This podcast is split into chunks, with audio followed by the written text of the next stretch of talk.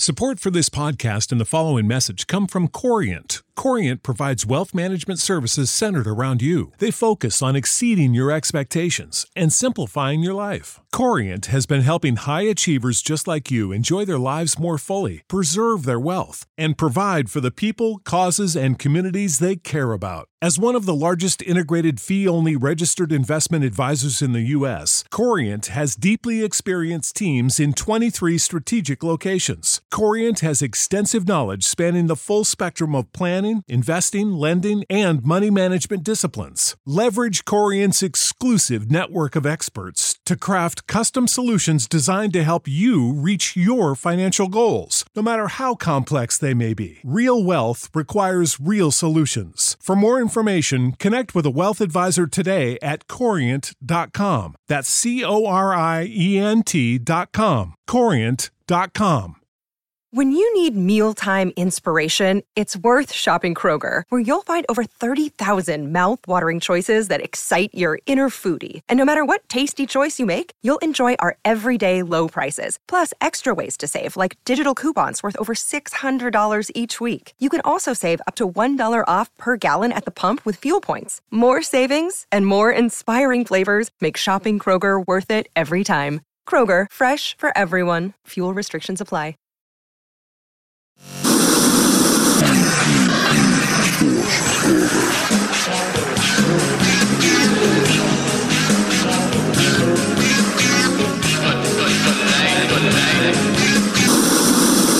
The Force is with you, young Skywalker. But you are not a Jedi yet. My powers have doubled since the last time we met, Count. Hey! suffering, death, I fear. Something terrible has happened. Young Skywalker is in pain. dark side of the Force is a pathway to many abilities some consider to be unnatural. I will be the most powerful Jedi ever. It's all Obi-Wan's fault. He's jealous. He's holding me back. You don't know the power of the dark side. I must obey my master. These aren't the droids you're looking for. These aren't the droids we're looking for. Master Skywalker, there are too many of them. What are we going to do? Help me, Obi-Wan Kenobi. You're my only hope. Hello there. Fear is the path to the dark side. Fear leads to anger. Anger leads to hate. Hate leads to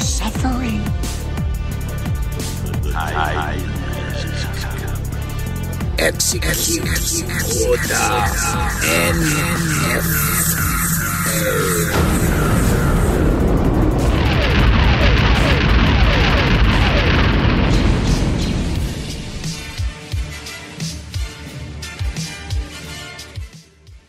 Welcome, ladies, gentlemen, boys, girls, Jedi, Sith, Mandalorians, and everybody else to another edition of the New Force Order. Vida. That was French for for life. Not French, it was Spanish. But welcome everybody to another edition of the Star Wars podcast that we call the New Force Order, the NFO podcast. Now, if you do not know, this is a Star Wars podcast. Maybe my partner over here needs to get the defibrillator and uh, shock you three times on your fucking head because you're dumber than a box of goddamn rocks, and obviously an Academy subscriber. Uh, the Academy podcast, that is. You know, I was listening to the Academy podcast the other day. Not really, but Then you fell asleep. No, no, no. For the sake of this joke, I I was listening to the Academy podcast, and I gained like seven thousand pounds. I had to go buy myself a new red shirt because I was one of those red shirt Trekkie guys that gets killed on every mission. Anyway, I digress. You, you usually you lose some pounds because you're so nauseous because the two of them are so terrible. But that's beside the point. Actually, have they produced an episode in the last year? I have no idea. Shout out to Triple D um, and John Enright. But I digress. Allow me to introduce myself. I am one half of the NFO. I am one half of your hosts. I am all man, all God, all the time. I. Oh, that was good. I'm gonna use that. It needs to be a T-shirt. Ah. I am the Greek god Papadon, aka GGP. Alongside with me, it is the man who can walk on water, the man who turned water into wine, the man who actually brought the crowd to life at Yankee Stadium for once because they're all a bunch of deadbeats. Introduce yourself, sir. I am smarter than 21B, more technical than FX7, the god of stealing thunder. And like Qui Gon Jinn said, there's always a bigger fish, except when it comes to me because I am the biggest fucking fish. Dr. Destroyer. I heard you like your fishy style, sideways, like the Chinese. I do it, baby. I thought that for an eternity growing up, by the way. What's up? I thought that for an eternity growing up. like, it makes Well- sense. It just makes sense. Well, folks, let's face facts here. We're not here to talk about Doc saving lives, even though he did save a life at Yankee Stadium recently. We're not here to talk about the many accolades of GGP in the wrestling world. We're here to talk about a galaxy far, far away. And we like to start off the show with a grand old time regarding our friend, your friend, fuck, it's everybody's friend, Marky Mark, aka Mark Hamill, the face that runs the place, the heart and soul of Star Wars. And usually we talk about the tweets that he usually puts up on the Twitter because when he scours the interwebs, he captures the hearts of the millions. And I mean millions of fans in less than 140 characters. But tonight, we're not talking about tweets. No, no, no. You see, this individual is presenting you with a plethora of words and images. What is he doing? He's coming out with a comic book in conjunction with, in collaboration with Jack in the Box. And no, that's not what. It's my Jack in a box. It's my in a box. It's in a box. It's not what Doc is doing right now, but That's only for Christmas and holidays. That's right. Best believe it. Every day that ends in Y. Uh, but Mark Hamill joins forces with his former employer. No, not George Lucas. Jack in the Box for free, my favorite four letter F word, free, limited edition comic book. And it's titled Return of Mark Hamill, a comic book. The promotional comic is available free of charge at Jack, Jack in the Box online merch store. There'll be physical copies in limited quantities, free shipping, which is great, and digital downloads of the comic is also available. Uh, this comic's created by Eric Stiles and Chad Goodnow. The Return of Mark Hamill is illustrated by Luke Duo. Oh, Luke Duo art and Jamie Coe, and lettered by Joshua Reed. What do you think, Doc? Are you going to buy any of these comics? Here's what I think. So I got a link for this about two weeks ago, and I logged on to it and I signed up for three free comic books. And about four days ago, I get an email from Jack in the Box. We're like, "Your order is canceled. No reason why. No other fucking gimmick. Your order is canceled." So they canceled my Mark Hamill comic books. I go. I saw. I, saw that you you posted this article into the group chat that we chat about, and um, I went back to the website to see if I could order them again. And the only thing they have available is now the digital download. So they do have physical copies available that were supposed to ship free of charge for whatever reason. Um, but apparently, uh, the three I ordered are not coming, and then two of them, one of some of my friends ordered as well, also are not coming because they got a cancellation notice as well. So I don't know what the deal is. I don't know why they canceled them. Maybe if you order more than one, they think you're a scalper and they want to cancel your shit. So it's possible. Um, but I'm not getting my physical copy. So Mark Hamill, fuck you, Bubba. You don't give me comic book. I'm pissed off at you. So let me ask you this though: Your three friends are they married? Are they married? Uh, yes, I believe they all three of them are. One of them is not, but but the other two are. Okay, so two are married, you're married, and everyone's not coming. I see a very, very coincidental situation, which I don't believe in coincidences, so it might be a conspiracy. I think Mark yeah. Hamill's putting the stop on everybody coming. What do you think? Yeah, apparently that's the thing. The, that that or the fact that chicks just don't want to bang comic book guys. So. What are you talking about? It's all about radioactive man number one. Anyhow, um, best best issue ever. Pop. So that is that as far as Marky Mark is concerned. I haven't seen any really spectacular tweets that I wanted to share with you, but yeah, from what I heard, he got fired for imit- for acting like a clown during the drive-through when he was younger. So I guess the guy's a big fucking ribber. So maybe that's uh, it. This whole thing's a that, giant rib. Yeah, is that when he was employed by Jack in the Box? Yeah, yeah, yeah. I didn't realize Jack in the Box is around for so long. I mean, it's it's a it's a California West Coast kind of company. Um, uh, I know Papa Don that you do not indulge in any of the uh, the horrible horrible fast food in the world.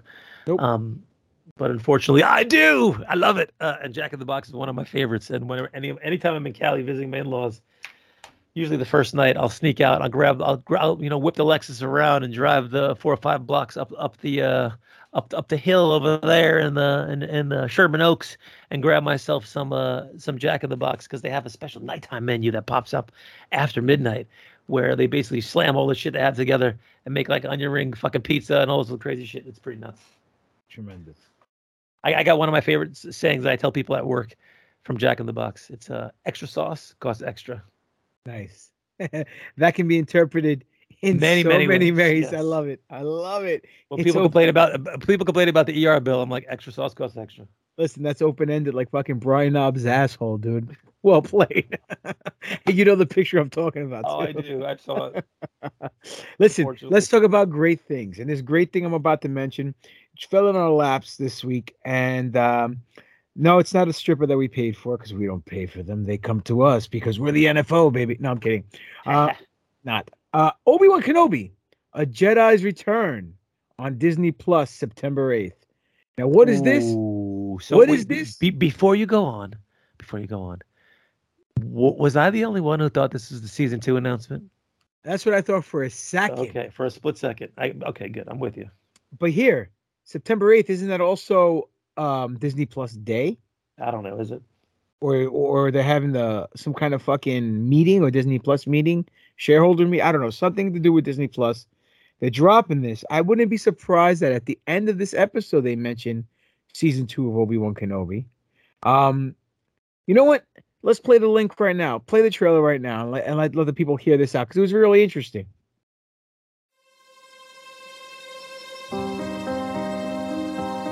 I remember clearly the first time I saw Star Wars. Hello there. It's a surreal world to be a part of. Coming back to it after all these years was very meaningful to me. My first day on set, I shouted, Obi-Wan! I saw a hand go up.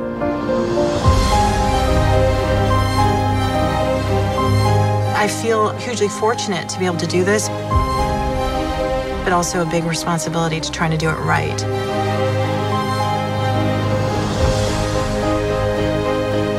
Obi-Wan Kenobi is an iconic character. I don't think I'd imagined the scale of the series. It blew my mind. So many people have such an emotional relationship to the Star Wars galaxy. It's in everybody's life.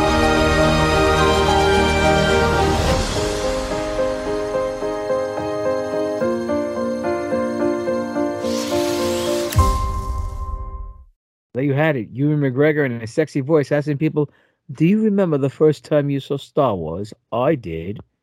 But anyhow, um, this is just a I guess I don't know if it's a series or the first, or just a one episode shot of uh yeah the gallery. I, I, I, never I, I never know anymore with the gallery stuff. It's like you can give me five episodes or just like here's ten minutes.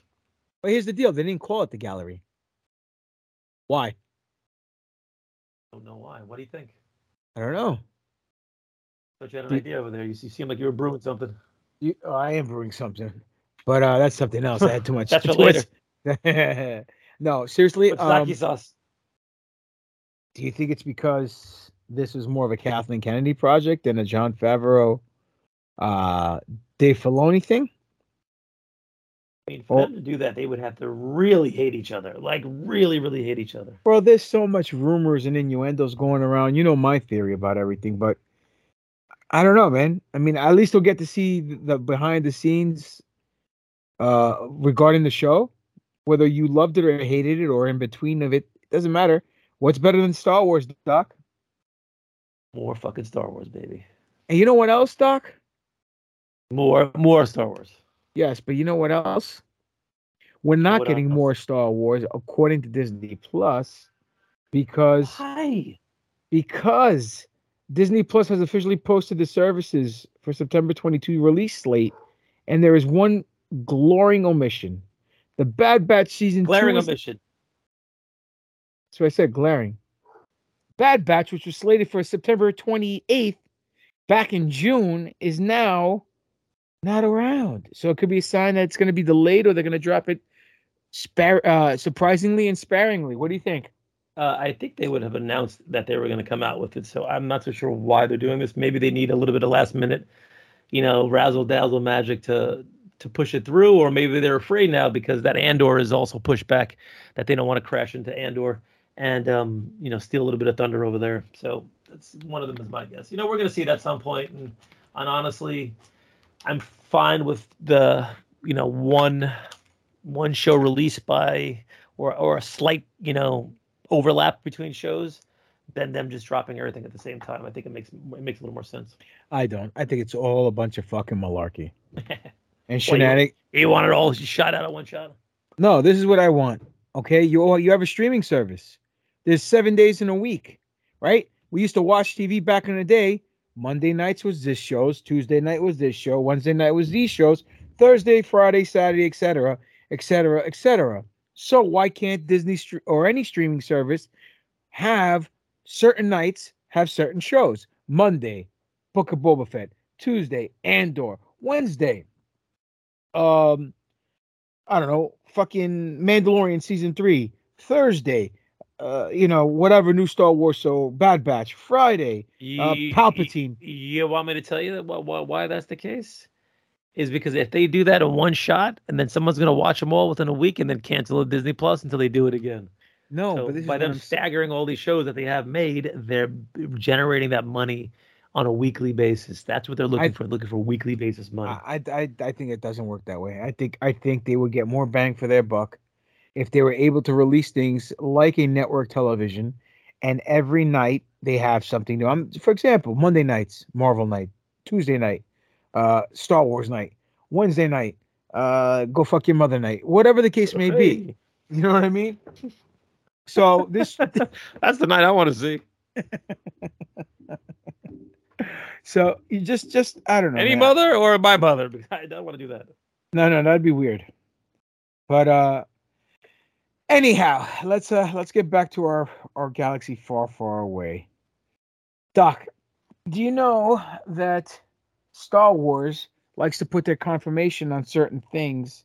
And I recently they put a confirmation on a certain out Jedi outpost, and it's Dark Fate. Dark Fate. I don't know what Dark Fate means. What Jedi outpost? What are we talking about here? You're speaking in riddles now. Riddle me this, Batman. All right. In Star Wars number 25, Oh, comic books. Here we go. Continue. in the story, See You Around, Kid, by Charles Soule, Will Sliney, Guru EFX, and Clayton Cowles, Kylo Ren was going searching the galaxy for, for Luke.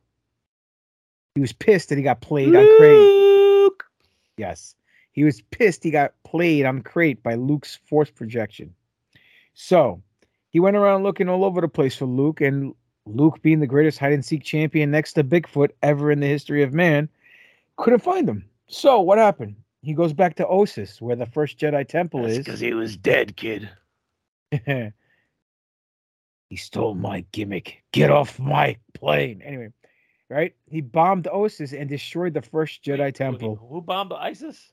No, bombed Ossus, Oh. where where the first Jedi temple uh, where we saw Luke on on uh, Book of Boba Fett. Ah, got it, got it, got it. Ossus. That was the first Jedi temple ever in canon. Sounds like a Jewish story. Continue. And he bombed it and destroyed it because he was pissed. Got a limo.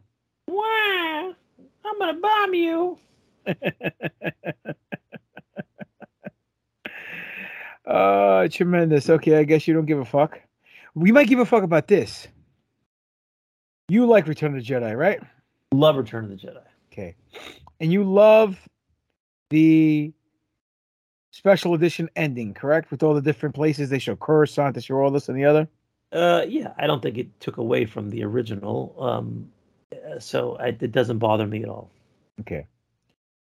Do you realize that the Coruscant scene at the end of Return of the Jedi is much darker than it actually seems? Mm, I don't know. My TV was pretty bright that day, so I don't. I don't know what you're referring to over here. Um, let me explain there, sunshine, because it looks like uh, all my segues are not hitting tonight. Either that, you didn't read the articles, but it's okay. Um, although Palpatine died, although Palpatine died during Endor, the Battle of Endor, yeah, Corus, yeah. Coruscant. Rem- thank you. Coruscant remained after remained the capital of his empire, right? This meant that the citizens who set off the fireworks toppled the statues of the empire. So, Coruscant, still the capital of the empire, and the people yep. that, uh, the citizens that set off the fireworks toppled the statues. Yep. Uh, attacked the stormtroopers were all met with violent retaliation from re- imperial oh, forces, resulting in numerous extrajudicial killings and executions of civilians. Coruscant continued to serve as an imperial stronghold until its liberation by the New Republic, which happened a year later in canon after the Battle of Jakku, which was also spoke about in the Aftermath, Aftermath trilogy. So, bet you never thought them apples, huh? That's what that's what they get, those fucking scabs. How dare they? You think Holly's at home cheering right now? Die, rebel scums, die! Exactly. And Kylo fucking Gap sweater. you leave her Gap sweater alone. Shout out to the sistress of uh, the NFO. All she right, holds st- very dear to her. She holds it very dear to her heart. Well, cool. Star Wars confirms the Rebels' first victory after the Empire Strikes Back. Do you know when this happened? Rebels' first victory was the Battle of Waterloo. It was led by General Robert E. Lee, who who died on Custer's last stand. Oh God, Jesus! You're fucking batting a thousand today.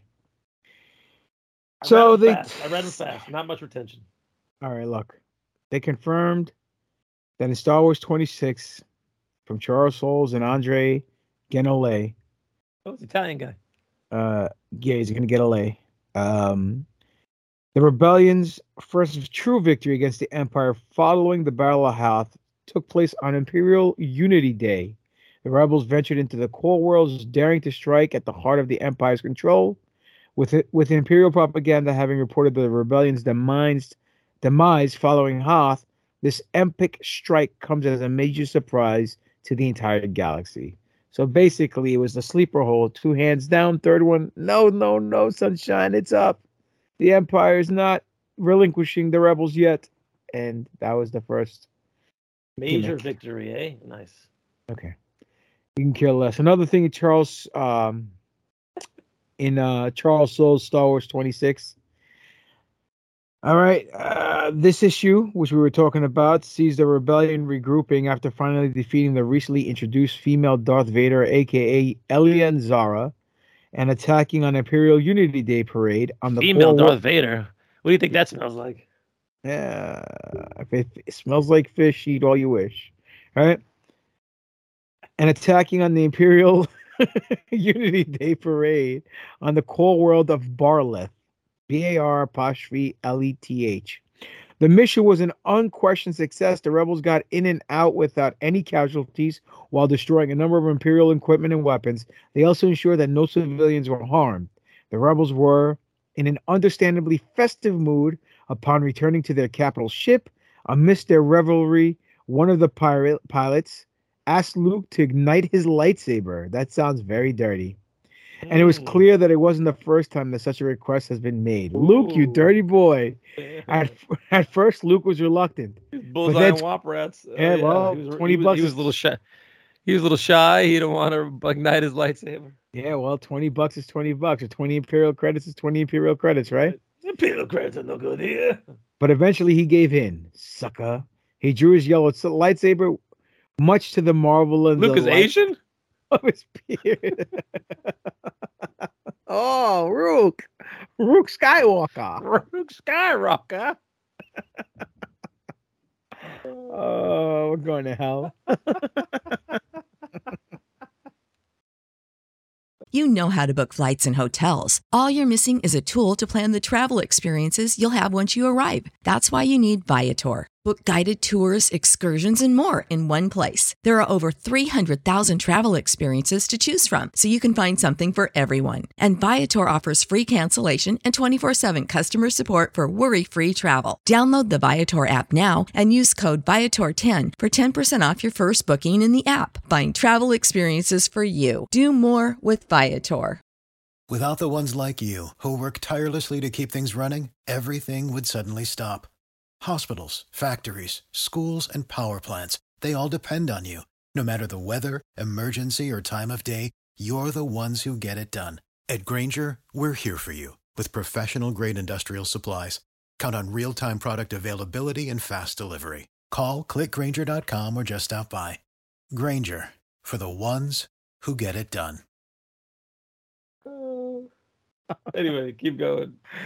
So it, it became a this end that the yellow sky, the, the yellow lightsaber was like a beacon of help, a beacon of uh Symbol of hope. hope. Symbol there of hope. Great. And when, when was the last time we saw a, a yellow lightsaber? I don't know. Whatever. Uh, Kenner, maybe. I don't know. Yeah, well, that's true. But I'm saying in general, when you know they're saying that this yellow lightsaber was a symbol of hope, have we seen that symbol anywhere else, like afterwards, or are they just like kind of like you know remaking canon just for the fuck of it? Oh, you mean to coincide with Rey's yellow lightsaber to make Well, Rey, no, not Rey not the point. bestest ever? But you see, but I would think you know if he, he ignites it and it becomes a symbol of hope for them, they would use that symbol going forward. Like, you know, the the Jedi symbol is not a yellow lightsaber; it's just some random fucking. So can, can I ask you? An, can I ask you an honest question? Yes, honest. Is your own symbol your cock? Because that's hope for her. Of course, it's been hope. Look at it; it's given two children. It's given her the ride of her life. I mean, come on, hundred percent. She has a t- she has she has a tattooed on her forearm Really? in life size detail too. It goes from her armpit all the way down to her wrist. It's amazing. Tremendous. I love it. She says I love it. Did she call you Snuffleupagus? that's it.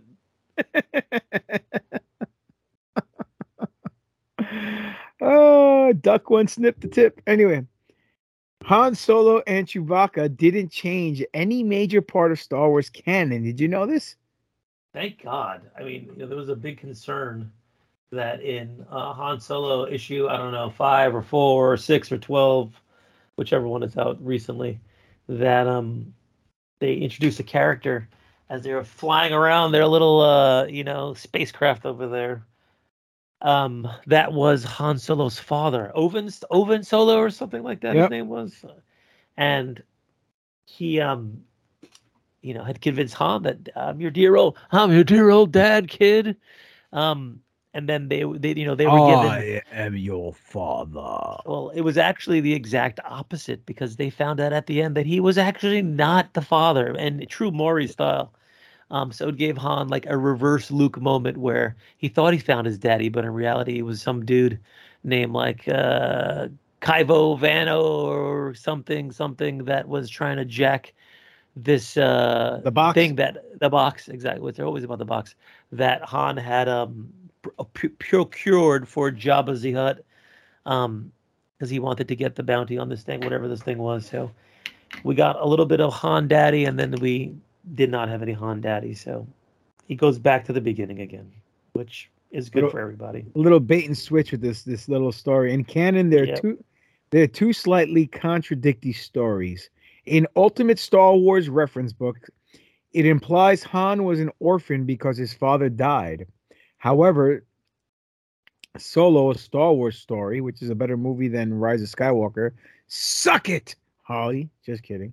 Expanded novelization indicated that Han's father had abandoned him at an early age. That's why the fans were all upset about this. Uh, Owen Solo claiming he's Han's dad in uh, Han Solo and Chewbacca number one. But like you said, by the end, by number five, Han's like, yeah, uh, I, I didn't, uh, I didn't believe him, and he put a tracker on him. He kind of stole the the Falcon, and he ended up being some co- notorious criminal named Corbus Tyra. Yep. And then Han, Han realized that they got the Falcon back and took care of this dude at the end of the story. So it wrapped you, her up. So, you would think that Han wouldn't fall for a gimmick like that. I mean, come on. hey man, shit happens. You know what I mean? You got old daddy, uh, you know, nostalgic. Was like, I think you're my, I think you're my daddy. You can we go play catch? You never seen Elf? You never seen Guardians of the Galaxy Of too? course. Okay. Yes. Uh, yes. I, this is true. You know, This is this is true. listen. Uh, Uh, are, you, are you my daddy? you want to hear something funny? I work with somebody, right? And this dude is a fucking awesome guy. You'd love him. He's a prankster. So he likes to fuck with his neighbors. I'm not mentioning his name just for his sanity. So one day, one of his neighbors or or his brother or because he fucks with everybody, paid some little redhead ginger kid to come walk up because he's redhead, walk up to his door, ring his bell, and goes, "I was told that you are my daddy." He did this to his brother. To his Yeah, his- no, his brother did this to him.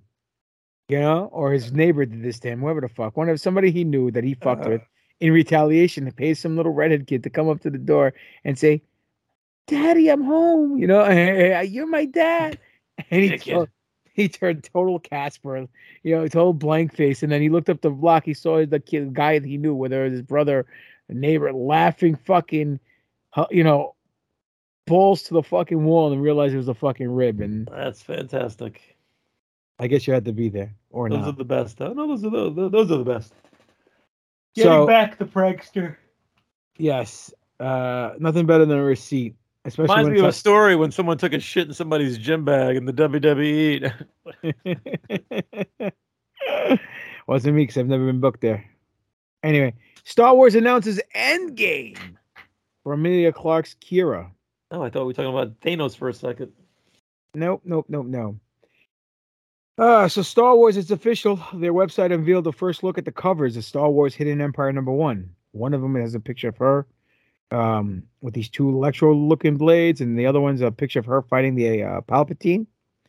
Uh, basically, it's the beginning of the final act of Charles Soule's trilogy of miniseries starring Qi'ra.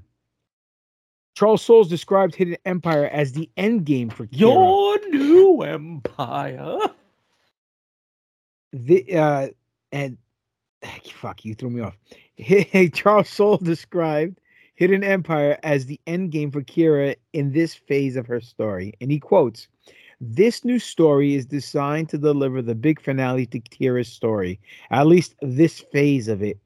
She emerged from years of hiding in the elaborate incredible plan to bring down the sith. A hidden empire is the end game. To tie up loose ends Soule is bringing all the key players back to the story uh, to describe as a tragedy for Qi'ra in a good way. It brings in players from all over Star Wars universe, from Vader to Aphra to the Knights of Ren, and I think it's really satisfying but tragic. As I had a character say in the very first issue of Crimson Reign, Qi'ra's story is a tragedy, but in a good way. The intent for Hidden Empire is to deliver a deeply satisfying conclusions. You're getting a hand job. You're getting a hand job. Everyone's getting a hand job. Thanks, Oprah. Ugh, disgusting. Anyway, so it's to deliver a deeply satisfying conclusion to the trilogy by showing the ramifications of Qi'ra's choices, which will have on the events surrounding the story. God damn it, this fucking phone. Sorry there, folks. Um, so So is she gonna die? You think?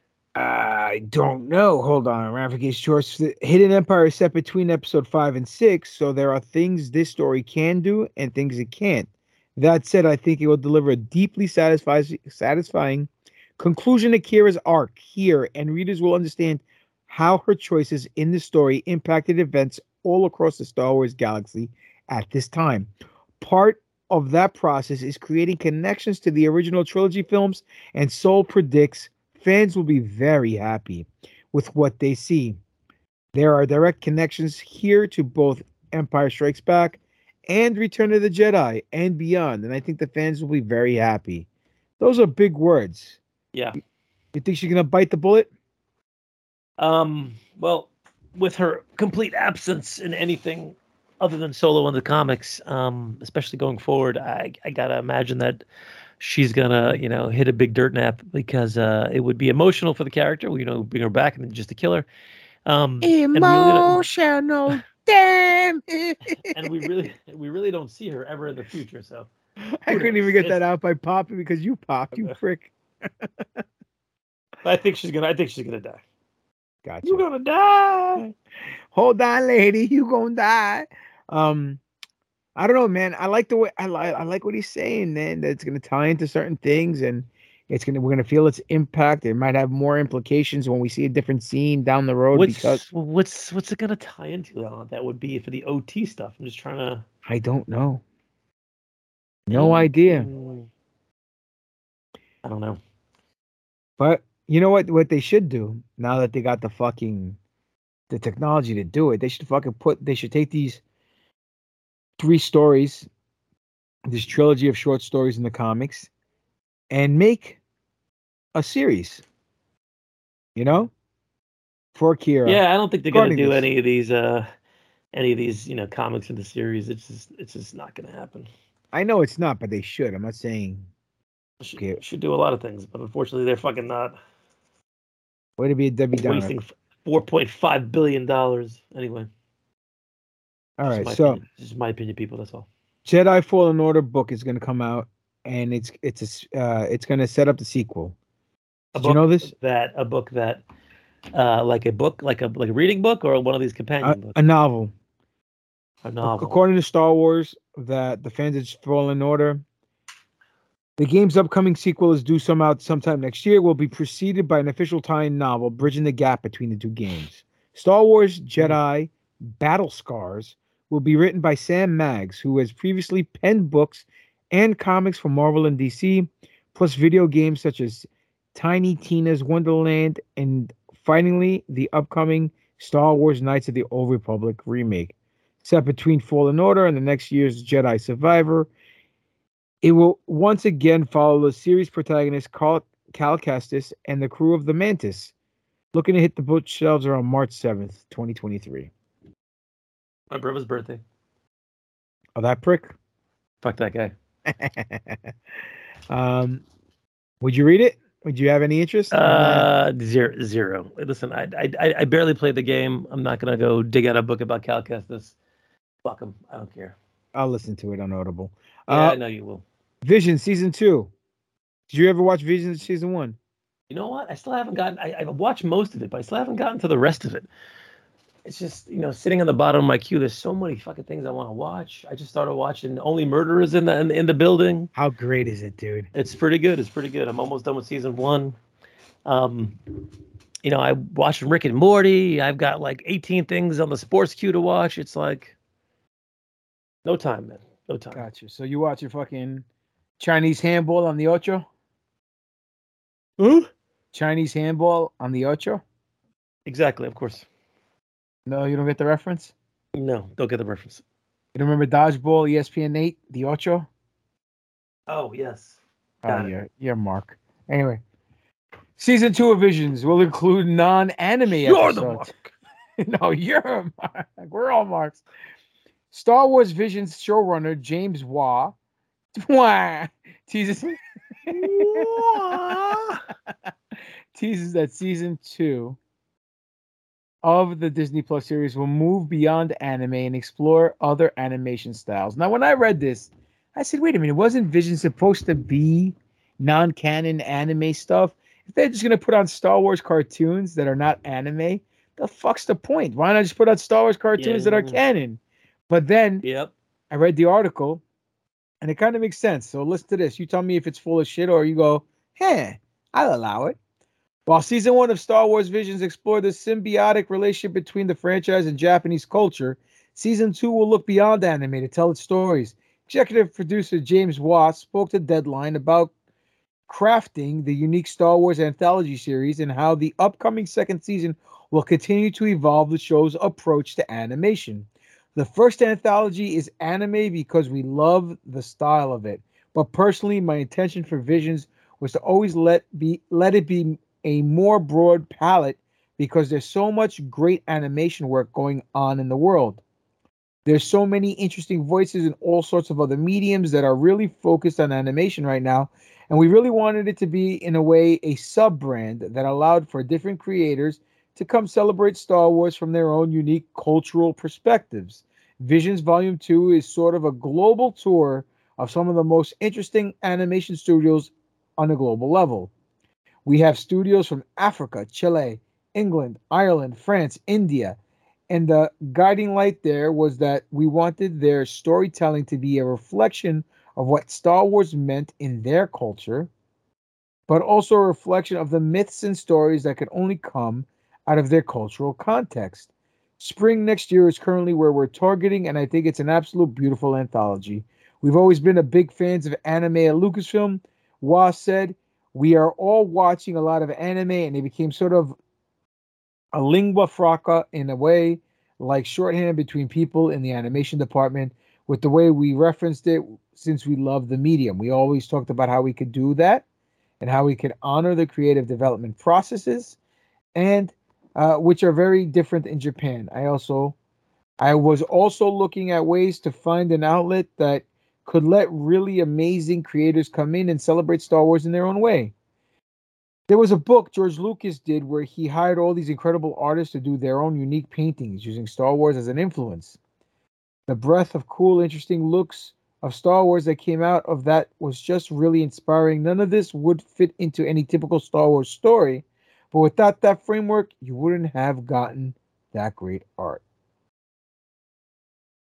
Interesting. Um, you know, I, I I'm I'm okay with the the idea that handing the reins to some non-canon stuff to explain what Star Wars means in various countries because that that that actually interests me to see how it's you know not just spread through the United States um, but through other you know countries that we may not have really thought of or really anticipated to to like Star Wars, like Africa.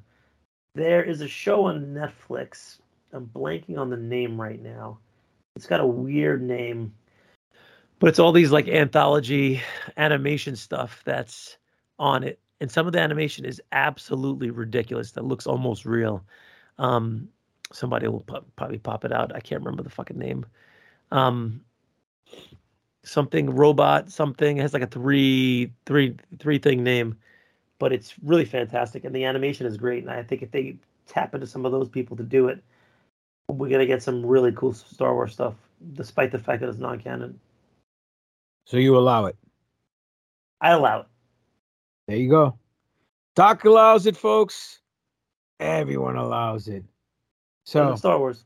More star wars. Um I want to do an anthology film from a Greek point of view where we have a guy Whoa, a Sith, hold on a second here. who's a Sith Lord and he fights a Jedi shark. What do you think? I think it's I think that would be hilarious. How does he win though? Um clever editing. Yes. Well played. Well played. Oh, so Doc. He, if he flies on um on Darth Vader's uh TIE fighter. Yeah. Right into he crashes right into the ocean to fight the shark, which is a female shark. So Andor. That slid into his DMs. uh, and named Reva or Ravon. Anyhow, Andor. Andor actor Denise Gao or Go, G O U G H, on how her character arc addresses gender politics in the new age of Palpatine. Boy, here we go. So you sent me this article. Do you want to touch base on it? Um, oh, you don't remember? I, I remember, but um, I, it's brief about talking her talking about. I don't know. Read it. Okay. Go, go. I'll comment on it. Somebody's too busy painting, painting fucking Peter Parker's penis Peter over Parker's there. Pecker. Uh, Okay, so we're not talking about another Sith sausage party, according to this article. I'm definitely and, on that, the and, that, and that's and that's her quote, right? yeah. I'm definitely on the dark side. Grins the actor Denise yeah, No, no, noting to her brief but fearsome appearance in the Andor trailer as an Imperial officer, Dedra Meero. Excited to be joining Star Wars' growing roster of female baddies. The two-time Olivier winner describes a shot where she dons the Imperial's issue jacket, and as the cameo pulls around, you see it's a woman in that outfit, and that just felt great. Great, great, great. Gal's arc will address gender politics, the age of Palpatine in a timely fashion. As a woman in that world, for her to advance in any way, she has to be like 10 times better than anyone else in that room. And that felt really relevant. Pop. a little pepper grinder. I swear, I swear, I normally don't do this. yeah. Right. Good, I feel the hate in you. And soon feel you'll feel my come in you. All right, anyway. And that felt really relevant to everything we're going through right now. Bleh. As such, she believes viewers will be on Dedra's side to point to a point anyway. It's a clever thing to do to show you how hard she has to work, reckons Yeah. Gal. It's kind of brings you to into the feel cheerleadery wait, it it kind of brings you into feel cheerleady for her, and then you'll be like, she's a psycho. So be careful supporting her. So this is what I don't get. They do know, I mean, from what I understand and what I saw from my own two eyes, uh, actors and you know actresses do realize that this shit is all fake, and it's all it's all bullshit.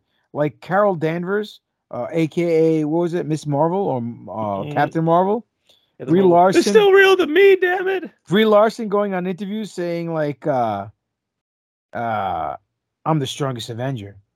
And then was like, Yeah, yeah, right, yeah. No, I'm really the strongest. It's like, bitch, you're not strong. It's a fucking character. You know what I mean? Like, get over yourself. She's working herself up to a shoot. Uh, it's ridiculous. Anyway, that's how I feel about this bullshit. Why do why why why do we need to make everything about fucking politics and nonsense? Why can't we just have a good fucking story? I don't understand why people have to do this all the time. It's like really this is what you this is what your lives are, are, are pertain to just politics and and idealism and all this nonsense. I mean, I really hope I really really really hope it doesn't come down to this cuz let's face facts here you you include political ideology that's not Star Wars political ideology into any any aspect of Star Wars, it never works. It never works. Yeah, we haven't seen it work yet. The only time it works is when you do it in a way where it feels organic. Like George Lucas did it with uh uh what do you call it? Palpatine. El, no, no, well, well, Palpatine, uh, and um, Endor. That was being like uh Vietnam. Vietnam, right? So, for watching it, it wasn't forced. Say, hey, this is why I'm doing it. Look, I'm doing this because it's supposed to emulate this. Yeah. You know what I mean? Later on down the line, when they start interviewing him, he says, "Well, I got my idea from this, and that's what I was trying to Yeah, orchestrate." it- it's it's not overtly like a actual carbon copy of what you know the the issue is. It's like, oh yeah, I can understand how that would be like that. So what do you think is gonna happen on on and uh on the words of uh the actor Endor? You Endor, Endor. Um, I, I have no idea. Um, but I, I can probably tell you it's not as exciting and grand as she thinks it is. So you in for a surprise, lady. Hold on, it's gonna be bumpy Yeah, wide. you ain't gonna be that important. So Um, okay, whatever. Who knows? Uh, again, they have to shoehorn all the stuff inside there, and I get it and I understand it. But you know, as as as a keen eye, as you sit and watch, um, all these cartoons and shows and blah blah blah, you start to see a little more of these of the of the political stuff kind of seeping in. You know, there like you said, there was a scene in. Um, I saw I just saw Super Pets. You you still talking about Super Pets, Yes. right? Yeah, and there was that scene where like you know the, the the two moms were kissing or whatever, and then there was um something in Buzz Lightyear, and then there was something else recently and something else. It's like, oh God, like how much inclusion do we have to have at this point? It's like, come on. Agreed. If it uh, if it isn't part of the story, doesn't add anything to the story, it's not organic. It should not be there, uh, because then it just convolutes everything and makes everything just a hot mess. And we've said this before, and I had this conversation with someone else recently, and they're saying, "Oh, what about in, you know, about including it and getting people to know that it just exists?" I go, "Yeah, there's a time and place for that, and if it if it if, if it if it fits the story, then use it, fine. But if you're just putting it there to check off a box for the sake of just checking off a box, you're not doing Yeah. any. You're It- doing more, more it harm feels- than it good. feels forced. Yeah, it's like telling a kid to eat your fucking vegetables, and they don't want to eat the vegetables, and they feed it to the dog once the mom's back's turned. You know what I mean? So, and The dog doesn't want to eat it. Exactly. dog Don't want to eat that shit. He's like, fuck you, Ander. I don't want your crap. Um, so Doc, Blonde walks into the library, tells the librarian, uh, I like a pizza to go. Librarian looks around and goes, Lady, this is a library. She goes, Oh, I'm sorry. I like a pizza to go. ah, ah, ah. That's a great joke. Oh my fucking thunder. All right. These blondes. Yeah. Anyway, did you watch um Day Shift yet? Uh, I did not. That's the vampire movie, right? With Jamie Foxx. Very good. Yeah, I, I have not. Have not. If you like Zombieland, you you kind of like this. Not as good as Zombieland, but this was it's really good. I enjoyed it. But similar. Got it. Uh, the chick who's playing Sabine Wren, she's in it. Yeah, she's in it. And they recently had an interview with her, Natasha Natasha Liu Bordizzo, not Frank Rizzo. I always say that. L- L- Lizzo, Lizzo, Frank Rizzo. Should I bring my glasses?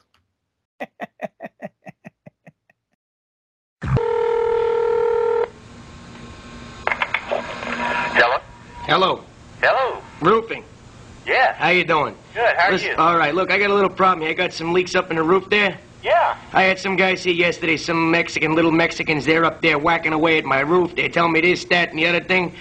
Next thing you know, it rains. I got the rain coming right down inside. Went up there, you know, they're, they're trying to show me this, that. I fired the two of the fuckers off on their fucking head. They don't know what the fuck they're doing up there.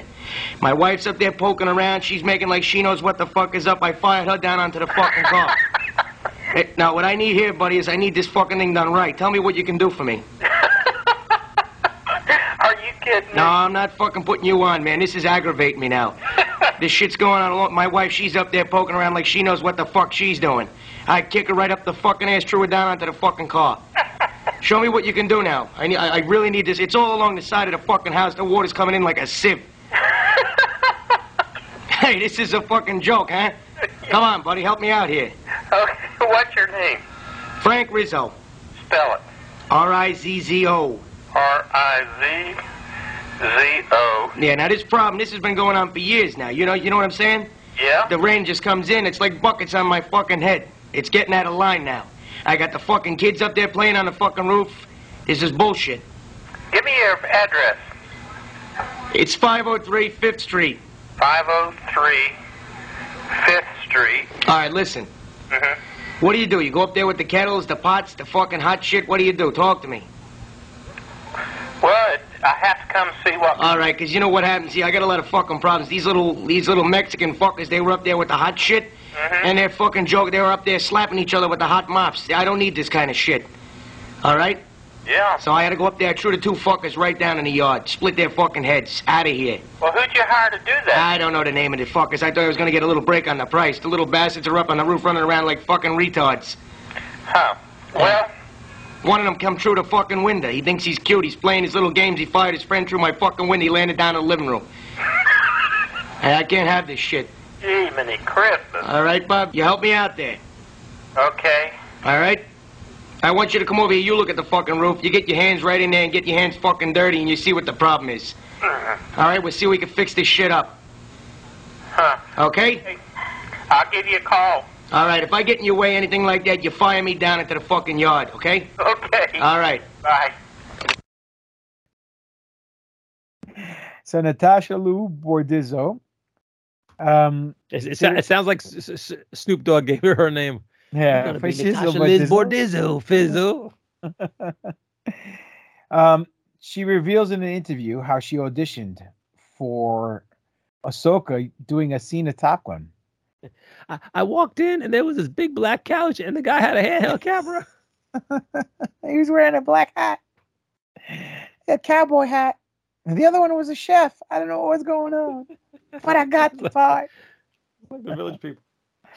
All right, so here she goes. She goes, I remember like it was like uh it was a very, very coded thing that didn't give you any information.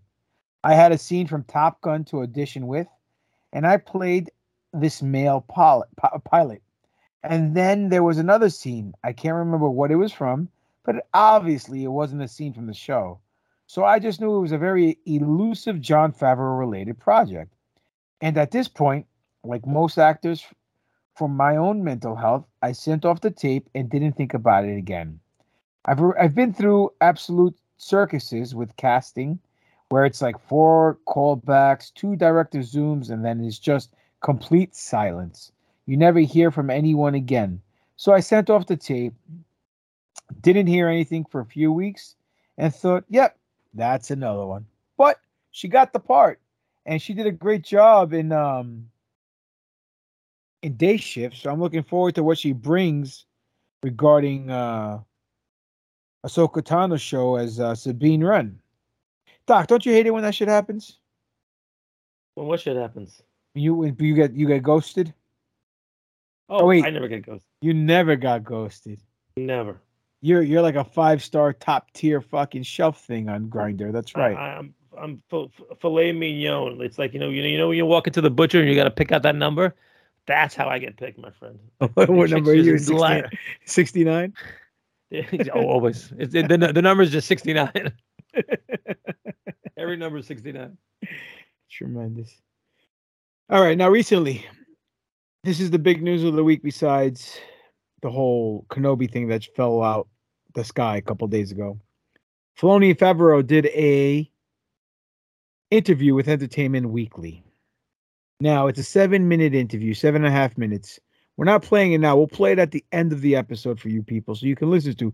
So instead of an outro so- song, we'll play the interview. So stay on and listen. It's very entertaining. If that's okay with the editor. Editor, is that okay with you? That works for me. Okay.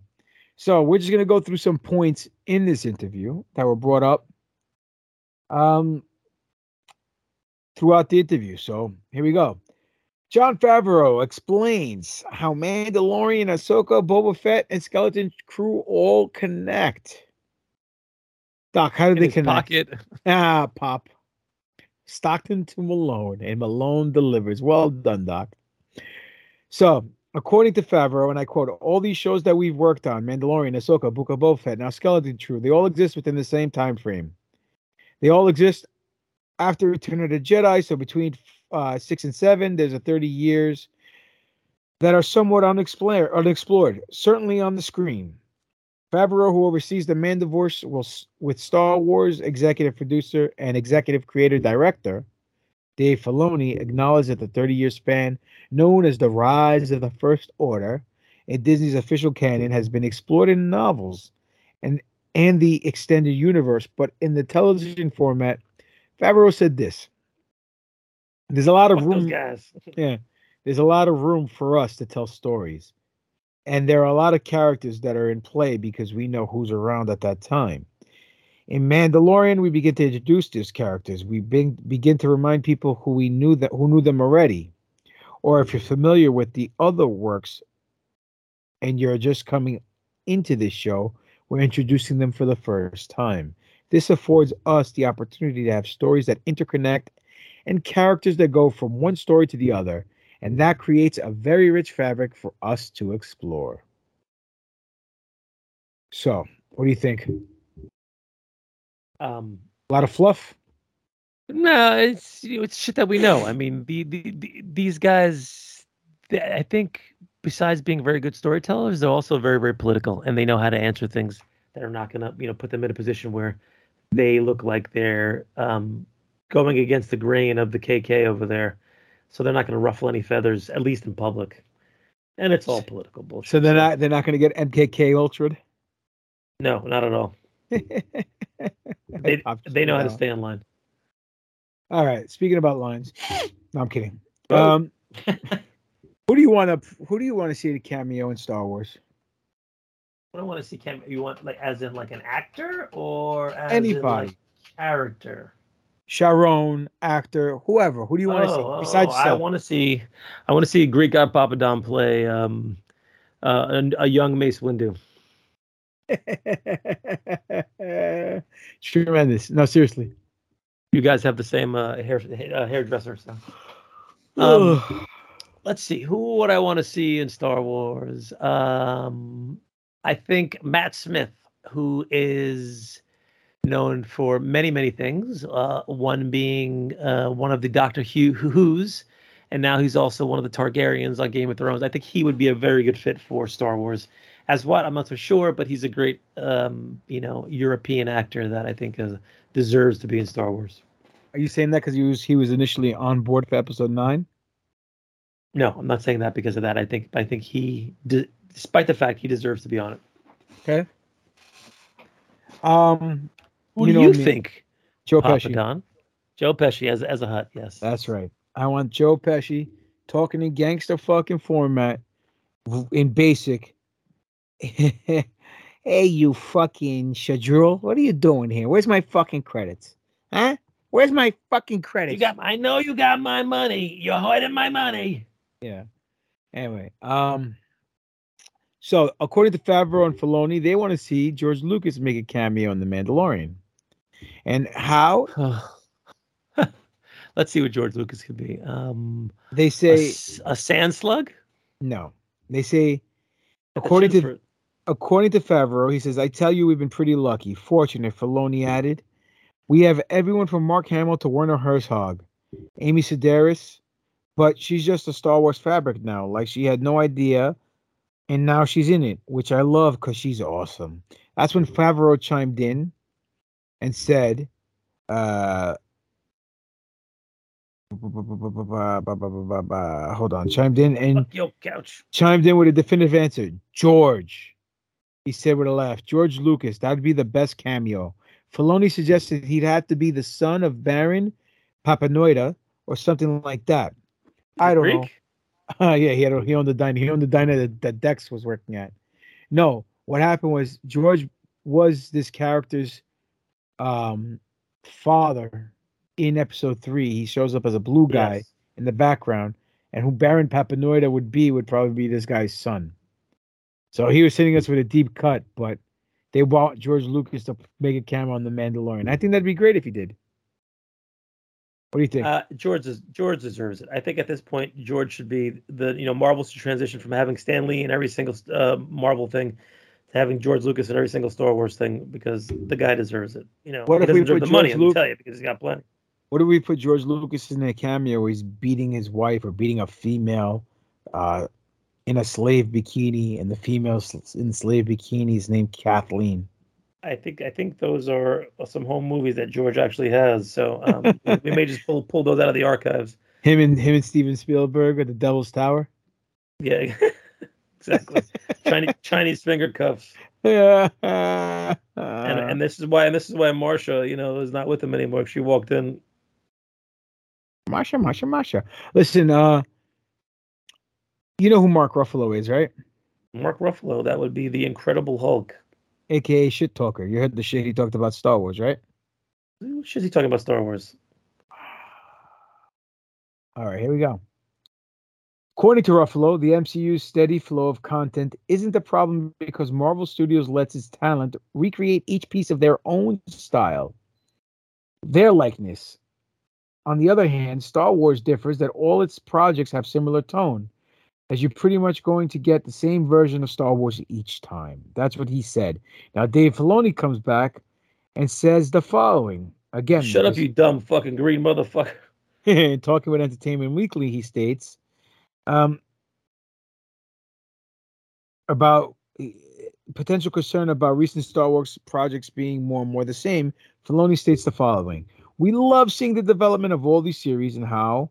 From the new shows we're doing with Jon Watts, Skeleton Crew, and but when you look at Andor and you look at Obi Wan and you look at Mando, you look at Boba, they all do have a different feeling, a different tone. And I think that's remarkable and really speaks to the serialized nature of Star Wars and how it can be very flexible galaxy. I mean, it's a galaxy, so there's many stories to tell. That is exciting. But I don't know yet. I'm waiting to see a little more as I put together what the tone becomes because it's evolving right now. It's evolving. Tell Mark Ruffalo he can kiss my ass, okay? Mark Ruffalo kiss his ass. Fucking guy. That's my least favorite Hulk guy. guy. Really? I think he's the best like one Ed, out of Ed, Norton. Ed, Ed Norton was the best. Oh, he screwed the pooch on that fucking guy. He was slapping his leg when he was throwing punches and blew his fucking cover. anyway, Dave Filoni also addresses experiences working with George Lucas, calling it a masterclass. He and he states, "I mean, it's a masterclass every day. It was a masterclass, so I'm ch- I'm trying to apply that every day and pass on what I've learned. I mean, it's the Jedi experience I've had, and so honestly, that's probably my biggest responsibility now is try to explain to people what George explained to me about why it all works, why it's different and unique from any other fantasy series of fiction out there. George lent in, lent into it unique point of view, and it's something that we have to take care of and work on again and again and again." So you think he's applying that Kathleen Kennedy can't do it because he has to fucking do it? Um, no, I think he's implying that you know George more so entrusted him with the keys to the castle, and you know he is the heir apparent, um, and he understands why he has to do there. But you know, but listen, Kathleen has a business sense to her, and she knows that she needs to make some dough, and to keep her masters happy, to keep the mouse master happy. So you know, the both of them are approaching things from a different way because of they have a different outcome that they need to they need to to get. But I think they both need each other regardless. So my point of view, the Jedi are evil. The Jedi yeah. are evil. Favreau teases fucking Jedi. um, uh, Mandal uh sorry. Jon Favreau teases Mandalorian season three's Mandalorian storyline. Uh, about the Mandalore storyline. Favreau himself has spoken to how Mando Mando's journey in season three will tie into the planet of Mandalore. The season's creator spoke to Entertainment Weekly about Din's experience in the Book of Boba Fett and how Mandalore will be a center point for the upcoming season. Favreau discusses that other Mandalorians audiences have seen in animated series such as the Clone Wars, how their set of rules differs from the group that Din himself originates from. Favreau teases that these different Mandalorian groups are coming together, like Voltron, and I'll form the head. No, I'm kidding. To the nexus point of all of our all of those communities, which is their homeworld of Mandalore, saying we established this in the book of Boba Fett that there was an opportunity for the Mandalorians to be redeemed because he transgended against the creed by removing his helmet. And amongst his group, the Mandalorians, that is something that is not permitted. Now we know that there are other groups of Mandalorians that have different set of rules. In the Clone Wars, we saw Dave. We saw with Dave and also with a character that I voiced, meaning Favreau, that Mandalorians are very, very different there. So these different groups are coming together, and we are going to figure out how they all come uh, together right now over me. The nexus point for all those communities, of course, is uh, is their homeworld from which they are exiled, which is Mandalore. Favreau's emphasis on the differences between Mandalorian tribes, as well as them coming together in relation to Din's struggle with his redemption seems to hint that these two elements will work together in the character's season three's journey.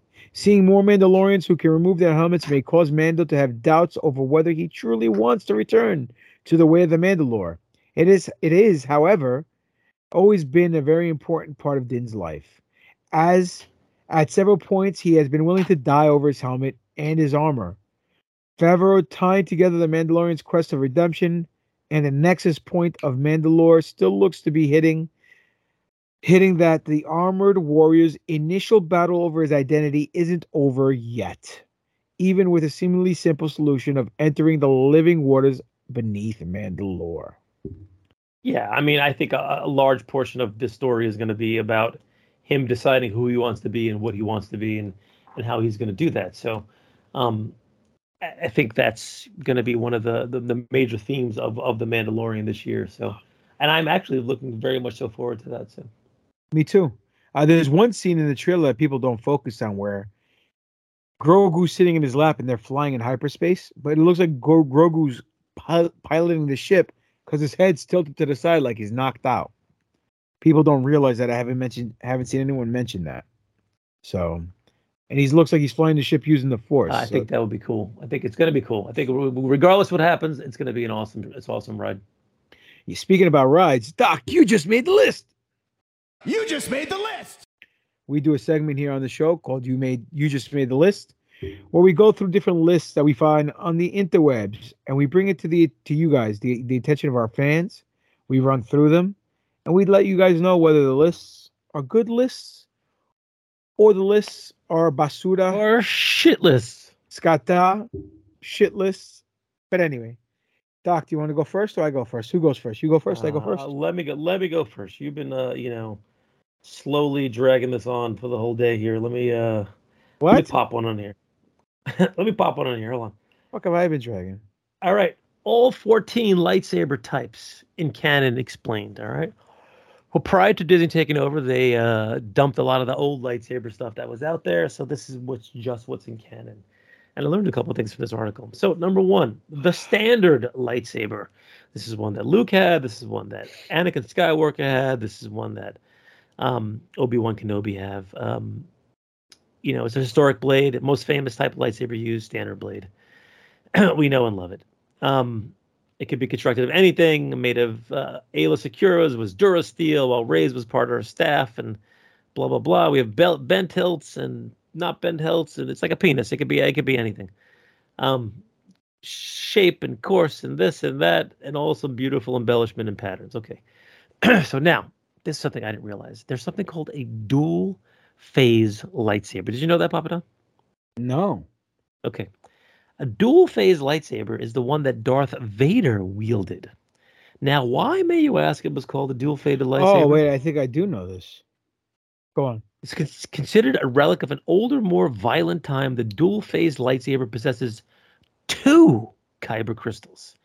At the flick of a switch, Vader can rotate the kyber crystals into a new alignment to change the length of his blade. It sounds like he found a couple of extra inches somewhere. Woo! Padme must be happy. This could be useful in taking an opponent by surprise, although the different lengths require different combat techniques, meaning only a true master of combat should attempt to use a dual phase saber. Um, and maybe so. This is something that I did not know existed. That that was an issue that we've had this dual phase lightsaber. Um, did you know? I did not. Okay, going back to uh, our list here. All right, number three, the Proto Saber. So the Proto Saber was pop-up in Vader Immortal VR game. It's basically a more ornate than lightsabers, featuring this corkscrew prong twisting around the base of its blue energy blade, and a fan-like structure connecting the crossguard to the hilt. Uh, the kyber guard, the kyber crystal was actually exposed, mounted on some sort of ignition ring. It presumably testifies to the extreme age of this force relic. The Shoto blades, and this is the ones that Ahsoka uses, that are a little bit smaller and shorter than um the normal blades. The double bladed lightsaber, we know Darth Maul has that one. No, no explanation needed. The switchblade, which I think this is a dumb one to kind of keep into there. This is the one that we saw when Evil Rey popped up for the two those two seconds in her vision, um, which doesn't seem like a blade that would make a lot of sense to actually wield. The lightsaber pikes that the um, the guards, temple guards, had from Coruscant, which kind of just seemed like a short version of the double bladed lightsaber the crossguard lightsaber, which we know as our friend Kylo Ren has an issue with, and the Inquisitor's lightsaber, which we saw very, very prominently featured in the Kenobi series. And there's one more, which I always thought was an interesting concept that was initially a Marvel comic thing that now has been brought back into canon by uh, the High Republic. It is the um, lightsaber whip. Um, that was initially wielded by Jedi Knight Vernestra Vern Rawo.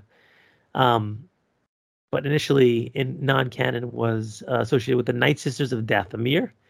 And then the Dark Saber, we know about the Dark Saber, of course. Ezra's unique lightsaber, which I despise because it's stupid with the gun.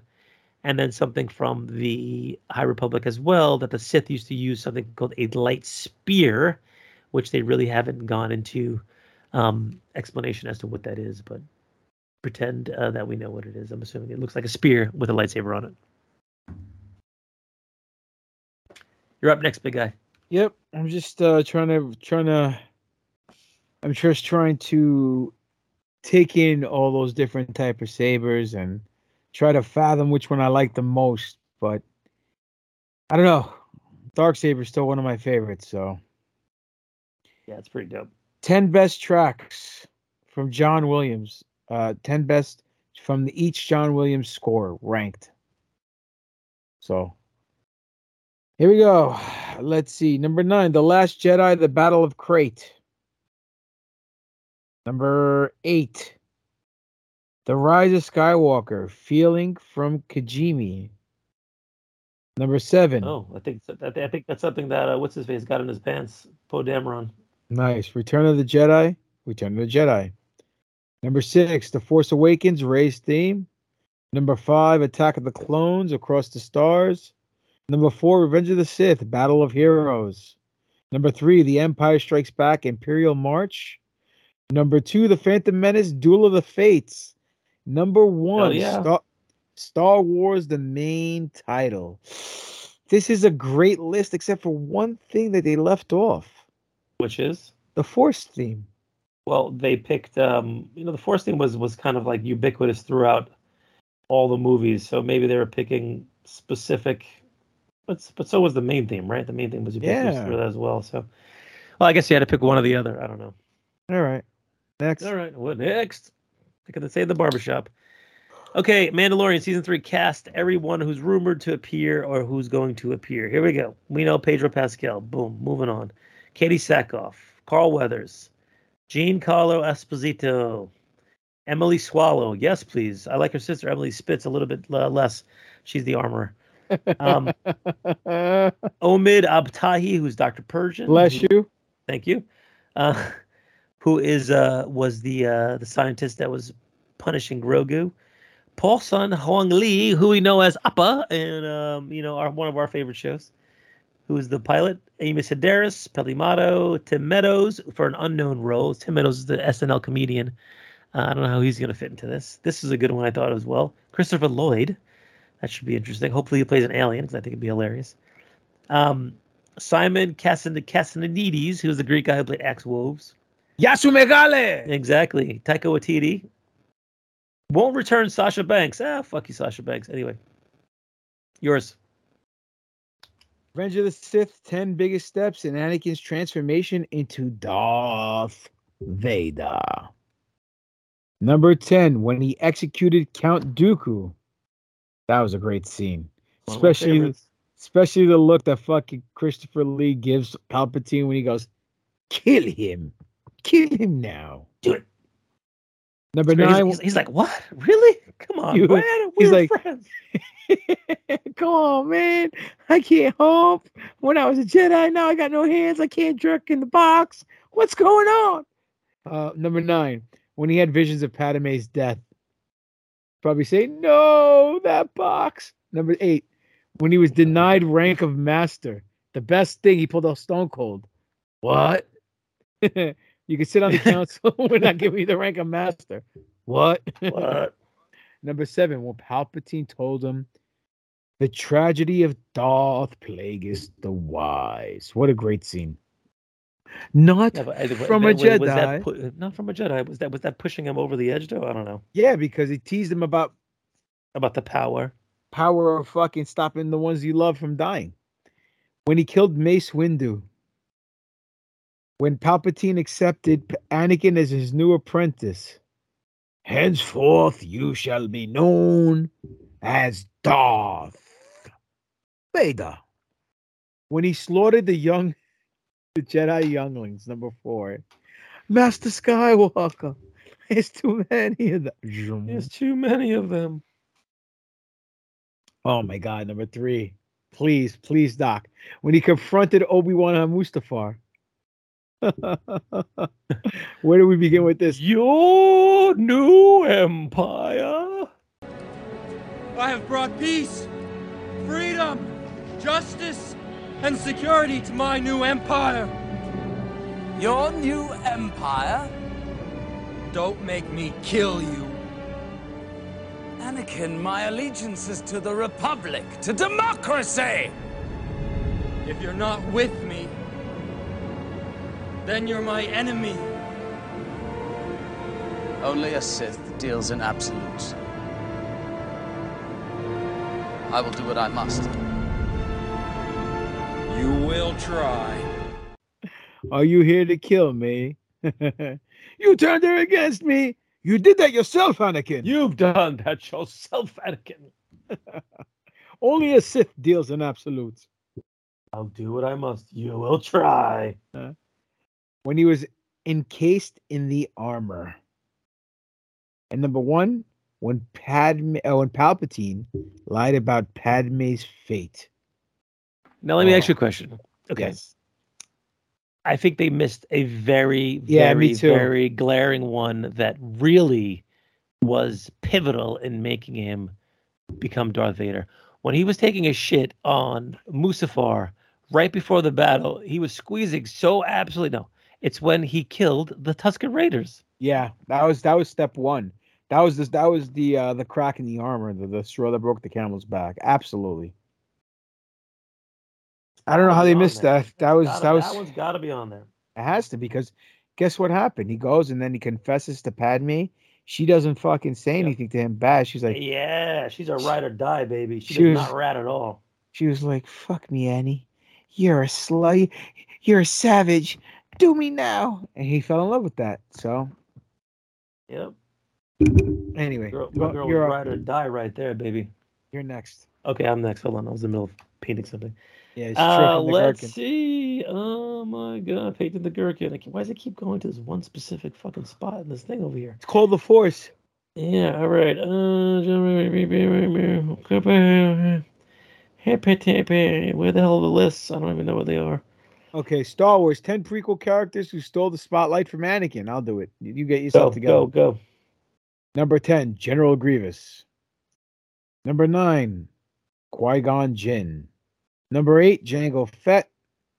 Number 7, Mace Windu. Hold on, let's go back and see how they stole the spotlight because we're just naming characters here, and that's not that's not cool. Number 10, General Grievous. Palpatine took on three apprentices three apprentices throughout the prequel trilogy. They each represented a dark side of Darth Vader. Maul represented his rage. Dooku represents his corrupt Jedi. And Grievous represents the man turned machine. Grievous's forearms, each wielding the lightsaber of a Jedi he murdered, paved the way for one of the most dazzling duels in the saga. His attack on Kenobi in a frenzied flurry of light. Really? That stole the scene from Anakin? That made no fucking sense. Number nine, Qui Gon. His huge impression that he made on the movie, uh, his relationship with Obi Wan, the the whole his death sealed Anakin's dark dark fate. He was the father figure that Anakin needed. Number eight, Jango Fett. Fans who were disappointed by Boba Fett's lackluster death in Return of the Jedi got all the Fett action they could have hoped for in Attack of the Clones.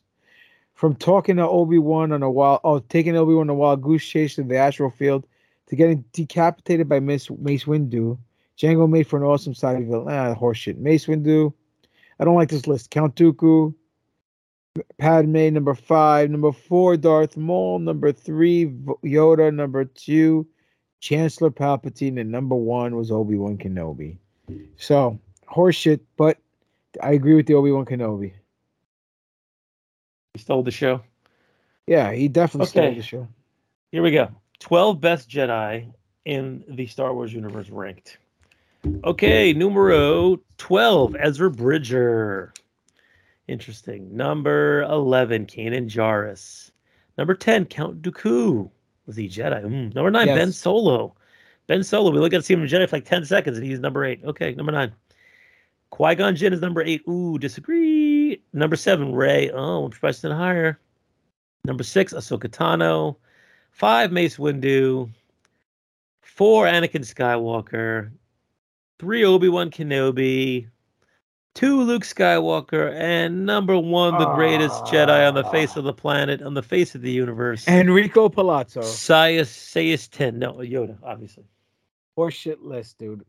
In my opinion, The Jedi are evil. Eh, Luke Skywalker should be number one. Uh Obi Wan should be number two. Qui Gon should be in the top five, with- along with Ahsoka. Maybe Yoda be there as well. Fucking May should May should be down the bottom of the list because his fucking hubris and his ridiculousness to being dogmatic. Um, oh well, whatever. And all he did was get his ass kicked. Yeah. Anything you want to add, dude? Let's take this bitch home. Let's take this bitch home. All right, oh, bitch. One, th- one thing I wanted to add. Sorry. Um, apparently, in some London Comic Con, they they were you know selling this uh, special edition Admiral Ackbar figure with him on the old school counter card, which I have to get my hands on. They haven't announced when they're gonna stick that one out there, but uh, hopefully it'll be soon. Um, I've got a few other things from um, Star Wars. You know I can't well. see you, right? I know you can't see me. I'm just Okay. digging through the stuff I got over there. They just released the Black Series from Obi Wan Kenobi with the Vader and with the um um the Obi Wan, which I accidentally bought two Obi Wan Kenobis, which kind of sucks. So maybe we'll do some giveaway at some point in the um in the uh in the show. But here is the Black Series Obi Wan and Vader. Well, you guys can't cool. see it listening over there, but I'm showing Papadon because I don't give a fuck about you guys. But that's the uh, Obi Wan, the Vader. The Vader's got its Christmas colors, the red, the red and the green on there, which is great. They should have gave the uh, the excess head, Excess head. I love excess head. like with the half the half fucking. Oh, the half. Yeah, I'm sure they'll do that one at some point. Don't worry. That, that's how they make extra money, bro, by releasing two of them. Um, and I got this as well from the Star Wars um, uh, Disney shop, which I think is going to be the new droid in the uh, Andor series. Oh, that's the emo droid. That's the emo droid. Yes, his name is B2EMO.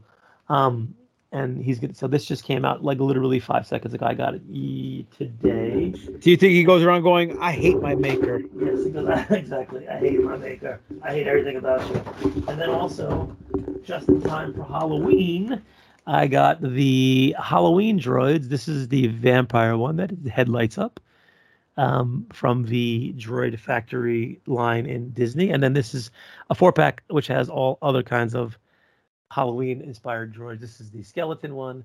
This is the candy Is corn that is that, is that R five? Whatever the what is? Yep, yep, yep. It's R5. This is the candy corn one. This is a glow in the dark one, and this one is just the kind of Halloween inspired colors like black and green and on orange. A cute little droid stuff. You know, I have to be a completist, unfortunately. Gotcha. Very nice.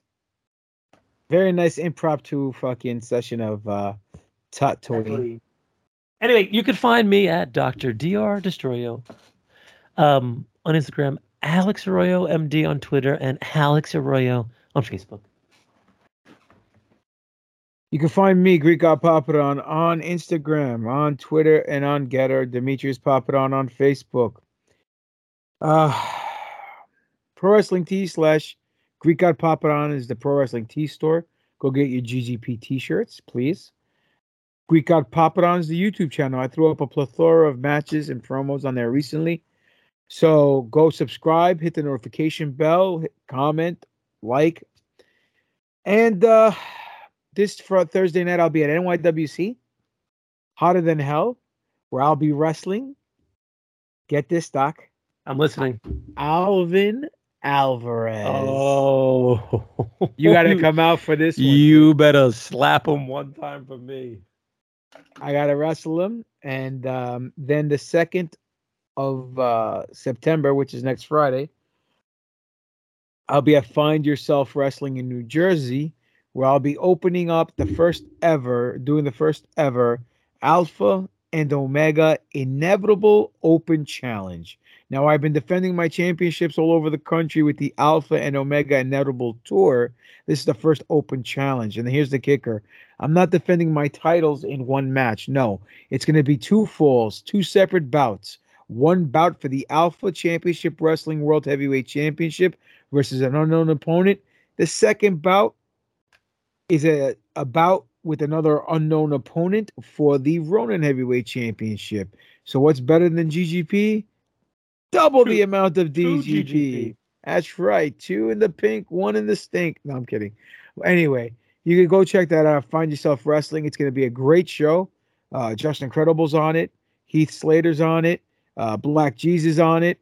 Rhett Titus is on it. Most importantly, your boy GGP is on it, which means you're going to steal twice, which means I'm going to fucking steal the show two times. But I hope they're paying you twice as much. I'm getting paid a lot for it, so that's good. Uh, like I always do. I get 99% of the gate, brother. Um, with that being said, you can find us together collectively at NFO underscore podcast on Twitter. New Force Order on the gram of Insta, official New Force Order on Facebook, and New Force Order at yahoo.com is the email address. Email us with any questions. Email us with any topics you want us to cover. Email us with articles you want us to discuss. Email us about any segments we do, whether it's the you just made the list from a certain point of view, uh, who's moreover, whatever. Let's interact. Let's communicate. Let's congregate. Let's segregate. No, I'm kidding. Let's uh, let's imitate. No, I'm kidding. Let's, have a good time.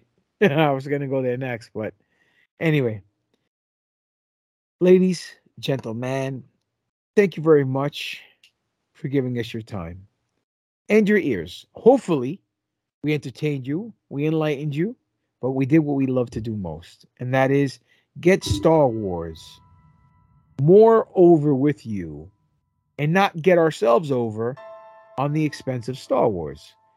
This has been an exciting edition of the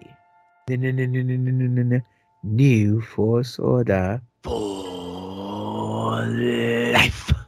And that's just too sweet. The time has come. Execute Order N